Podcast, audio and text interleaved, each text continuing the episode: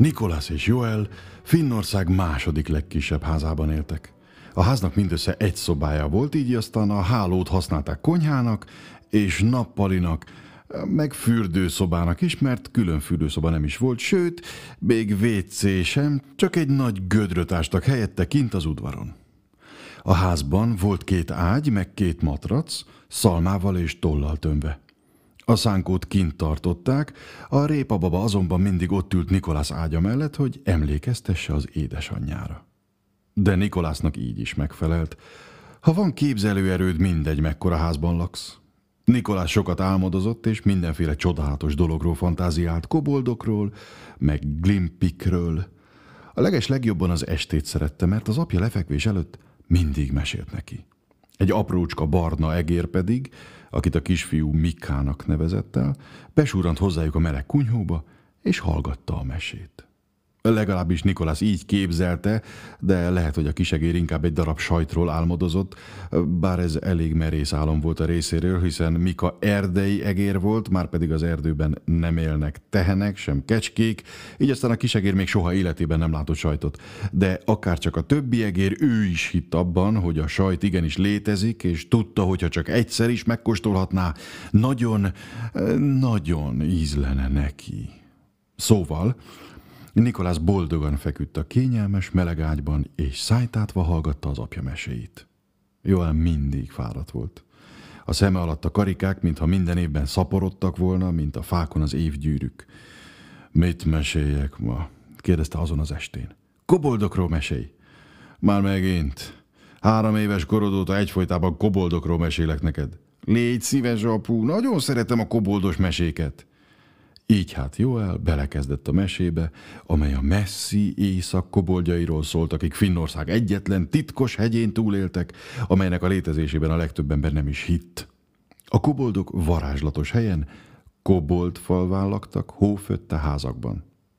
De tényleg léteznek, apu? kérdezte Nikolász. Igen. Én ugyan még sosem láttam őket, mondta őszintén Joel, de hiszem, hogy léteznek, és a hit néha éppen annyit ér, mint a tudás. Nikolász nagyon is egyetértett ezzel, de Mika, a kisegér más véleményen volt. Legalábbis azon lett volna, ha értette volna, miről beszél a két ember. Ha ő is tudott volna beszélni, valószínűleg így szólt volna. Ami engem illet, inkább igazi sajtot rákcsálnék, mint hogy folyton csak higgyek benne. De Nikolásznak ez nagyon is megfelelt. Igen, apu, tudom, hogy a hit épp annyit ér, mint a tudás, és én úgy hiszem, hogy a koboldok nagyon kedvesek. Szerinted is? Igen, felelte Joel. És ö, színes ruhákban járnak. Mint te, apu! Ez igaz is volt.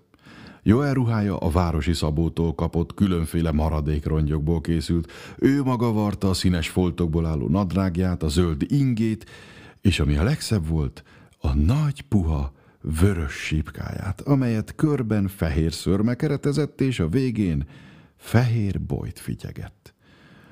Igen, bár az én ruháim már régiek és viseltesek. A koboldok ruhája azonban mindig vadonatújnak látszik, és itt hirtelen elhallgatott. Zajt hallottak odakintről.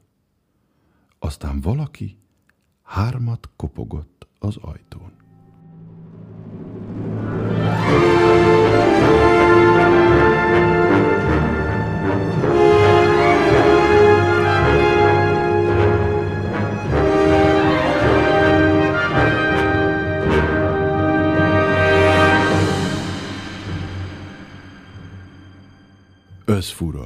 Jegyezte meg Joel. Lehet, hogy Karola néni, mondta Nikolász, és közben azon imádkozott, nehogy igaza legyen. Joel az ajtóhoz sétált, pontosabban lépett egyet, mert épp ennyire volt tőle az ajtó. Kinyitotta. Magas, erős, széles vállú, szögletes álló férfi állt az ajtóban, kék szeme csak úgy világított, ő maga pedig szalmaszagot árasztott. Olyan erős volt, mint legalább húsz ló, vagy egy félmedve, talán még a házat is fel tudta volna emelni, ha éppen kedve szottyan, de ma szerencsére nem volt házemelgetős hangulatban. A hátán egy tegezben szürke tollas nyílvesszők sorakoztak. Azonnal felismerték. Hát, te vagy az, mondta Joel. A vadász. Nikolász látta, hogy az apjára nagy hatással van a férfi. Én vagyok, felelte a másik, mint még a hangja is izmos lett volna. Anders a nevem. Hát épp, hogy megúsztátok ezt a medve kalandot. Ő, igen. Köszönjük, gyere csak be, én Joel vagyok, ez pedig a fiam, Nikolas. A hatalmas férfi észrevette a kisgyereket, aki a szoba sarkában gombát rákcsált. Ami azt illeti, nem nagyon vagyok odaérted, mondta Mika, és a vadász hatalmas cipőjét szemlélgette. Ha őszinte akarok lenni, rémisztőek a lábaid. Ő innal esetleg valamit? kérdezte Joel szerényen. Van egy kis szederborom. Igen, köszönöm. Anders most Nikolászra nézett, aki barátságosan rámosolygott. Egy kis bor jó lesne. Látom, még bent is rajtad van a piros sapkád. Jó meleg, válaszolta Joel. Szederbor, csodálkozott Nikolász, aki nem is tudta, hogy az apja ilyesmit tart itthon. Joel levett egy palackot a kredenc felső polcáról. Az apák titokzatos lények.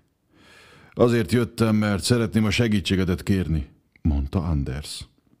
Kör csak bátran, válaszolta Joel, és kitöltött két pohár bort. Anders szürcsölt egy kicsit az italból, majd egy egész kortyot vett a szájába, aztán egy húzásra kiitta a poharat. Nagy készfejével megtörölte a száját. Szeretném, ha megtennél valamit, valamit a királynak. Frederik királynak. Képette Joel, aztán elnevette magát. A vadász biztosan viccel, bár elég fura humora van. Egy percig azt hittem tényleg igaz. Persze mi a fenét kérhetne a király egy szegény favágótól, mint amilyen én vagyok. Joel várta, hogy majd Anders is vele nevet, de a vadász hallgatott. Egész nap figyeltelek, szólalt meg végül a férfi. Jól bánsz a fejszével. Váltott témát, észrevéve, hogy Nikolász tágra nyílt szemmel ül az ágyában, és fülel. Ez volt a legizgalmasabb beszélgetés, amit a fiú életében hallott. De talán inkább négy szem közt kellene beszélnünk. Jó, hát búzgón bólogatni kezdett, a boly csak úgy ficánkolt a sipkája végén. Nikolász, légy szíves, menj át a másik szobába. De apu, csak egy szobánk van. Ja, igen, sóhajtott az apja. Ebben igazad van. Hát akkor, fordult a vendéghez, talán legjobb lesz, ha mi megyünk ki. Ilyenkor nyáron langyosak az éjszakák, de ha akarod, kölcsönadom a sapkámat. Anders hosszan és hangosan felnevetett. Hát azt hiszem, nélküle is túlélem valahogy. Így hát a férfiak kimentek, Nikolász pedig visszafeküdt, de közben feszülten fülelt, hát ha meghallja, miről beszélnek. Ám csak néhány szót tudott kivenni a mormolásukból. Férfiak, király, pénz, turku, hosszú hegyek, fegyver, messze, pénz, pénz, pénz, a pénzszót többször is hallotta, aztán viszont meghallott még valamit, és újra felült az ágyában. A varázsszót. A legvarázslatosabbat a világon. Koboldok. Nikolász látta, hogy Mika a fal mellett súrran, aztán két lábra ágaskodik, és úgy nézett fel a fiúra, mint aki kész beszélgetésbe elegyedni. Már amennyire egy egér képes bármilyen beszélgetésbe is elegyedni. Sajt, szólalt meg Mika, de egérnyelven.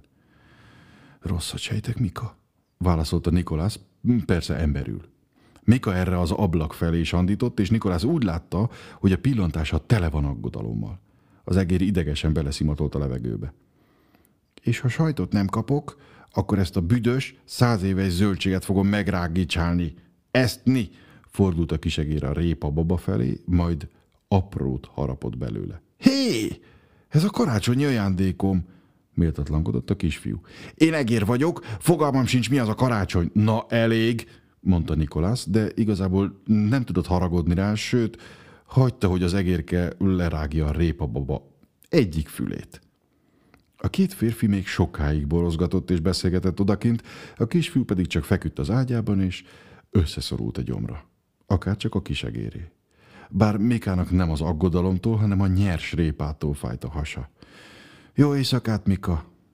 Bár csak inkább sajtot ehettem volna, sóhajtott a kisegér. Nikolásznak szörnyű gyanúja támadt. Valami rossz fog történni. És milyen igaza volt.